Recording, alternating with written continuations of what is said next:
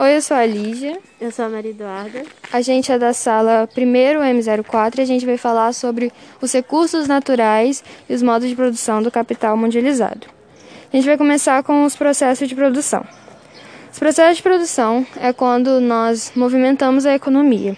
Por exemplo, a gente vai no supermercado e compra comida, produtos de limpeza, ou quando nós vamos numa loja e compramos roupa, ou até mesmo passagem de ônibus a gente está movimentando a economia e participando da economia e sociedade. Por exemplo, os operários estão trabalhando, ajudando a produzir e aí recebem o salário.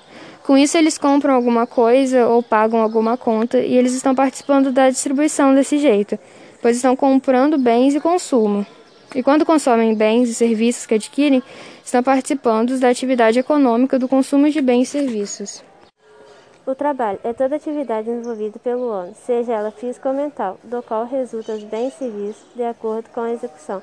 O trabalho, por ser classificado como trabalho qualificado, não pode ser classificado sem certo grau de aprendizagem. O trabalho de um, de um torneiro mecânico, por exemplo, enquadra-se nessa categoria. Trabalho não qualificado pode ser feito praticamente sem aprendizagem, como, por exemplo, temos o trabalho servente e predeiro. Agora a gente vai falar sobre os objetos que, no processo de produção, são transformados para constituírem o bem final. São chamados de matéria-prima. Por exemplo, uma costureira precisa fazer algum vestido. A matéria-prima dela vai ser tecido, linha, botões, coisas desse tipo. Todos esses elementos passam a constituir o vestido que ela vai fazer. Então, são as matérias-primas dela. Caso falte algum, ela não vai poder fazer o vestido. Essas matérias-primas, antes de serem elementos, elas se encontram na natureza, ou seja, são recursos naturais. Instrumentos de produção. Todas as coisas que, direita ou indireita, nos permitem transformar a matéria-prima no bem final são chamados de instrumentos de produção. São a tesoura, a agulha e a máquina de costura. Mas todas essas coisas têm que ser produzidas em algum momento, e é aí que entra o modo de produção, que é a maneira pela qual a sociedade produz seus bens e serviços. O modo de produção de uma sociedade é formado por suas forças produtivas e pelas relações de produtos existentes nessa sociedade. Então, o modo de produção basicamente resume o fato das relações de produção serem o centro de organizador de todos os aspectos da sociedade. Então, existem muitos modos de produção e o primeiro que a gente vai falar é sobre o modo de produção primitivo. O modo de produção primitivo designa uma formação econômica e social que abrange um período muito longo, desde o aparecimento da sociedade humana. A comunidade primitiva existiu durante centenas de milhares de anos, enquanto os outros períodos foram mais curtos, como o escravismo, o feudalismo, o capitalismo, que mal ultrapassa cinco milênios. Então, na comunidade primitiva, os homens trabalham em conjunto. Os meios de produção, os frutos de trabalho eram propriedade coletiva, ou seja, todos faziam juntos. Não existia a ideia de propriedade privada dos meios. A produção nem havia oposição de proprietários e não proprietários, eram tudo em conjunto. Nessa época não existia o Estado, ele só passou a existir quando alguns homens começaram a dominar os outros. O Estado surgiu como instrumento de organização social de dominação. Mas antes disso, as relações de produção eram relações de amizade e ajuda entre uns e outros.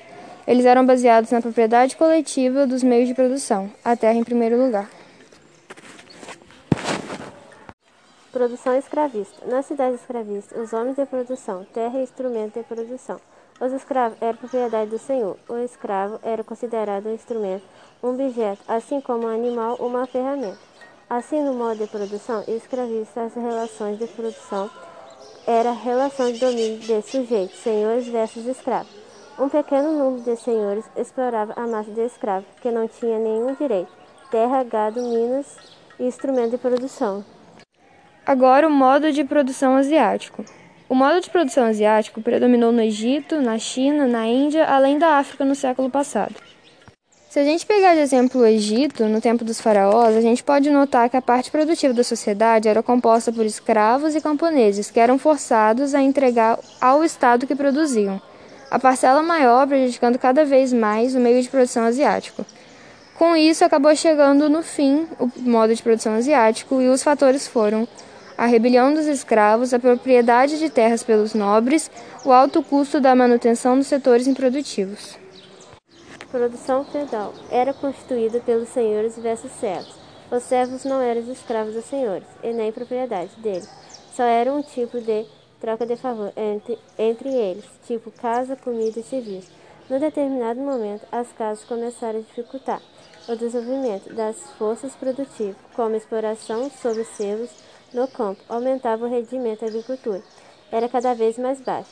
Já na cidade, os artesãos eram freados pelos regulamentos existia e o próprio crescimento das cidades era impedido pela ordem feudal. Modo de produção capitalista. O modo de produção capitalista, ele substituiu a propriedade feudal e começou a ter trabalho assalariado, ou seja, as pessoas recebiam por trabalhar. O capitalismo é movido por lucros, portanto, temos duas classes sociais, a burguesia e os trabalhadores assalariados. O capitalismo compreende quatro etapas. A primeira, pré-capitalismo. O modo de produção feudal ainda predominava, mas já desenvolve relações capitalistas. Depois, o capitalismo comercial, que era quando a maior parte dos lucros concentravam-se na mão dos comerciantes, que constituem a camada hemogênica da sociedade. O trabalho assalariado torna-se mais comum. Logo depois, a gente tem o capitalismo industrial, que com a Revolução Industrial, o capital passa a ser investido basicamente nas indústrias, que se tornam a atividade econômica mais importante. O trabalho assalariado firma-se definitivamente. E por último, o capitalismo financeiro, que é quando os bancos e outras instituições financeiras passam a controlar as demais atividades econômicas através dos financiamentos à agricultura, à indústria, à pecuária e ao comércio. Produção socialista. Base econômica do socialismo é a propriedade social dos meios de produção. Isto é, os meios de produção são públicos ou coletivos, não existia empresa privada. A necessidade de material culturais da população, emprego, habitação, educação e saúde. Não há separação no socialista entre propriedade do capital, patrão, e propriedade da força do trabalho, empregado. Isso não quer dizer que não haja diferença social entre as pessoas, bem como salário desigual em função do trabalho, ser manual ou intelectual. Bom, então de forma bem resumida, isso é tudo sobre o assunto.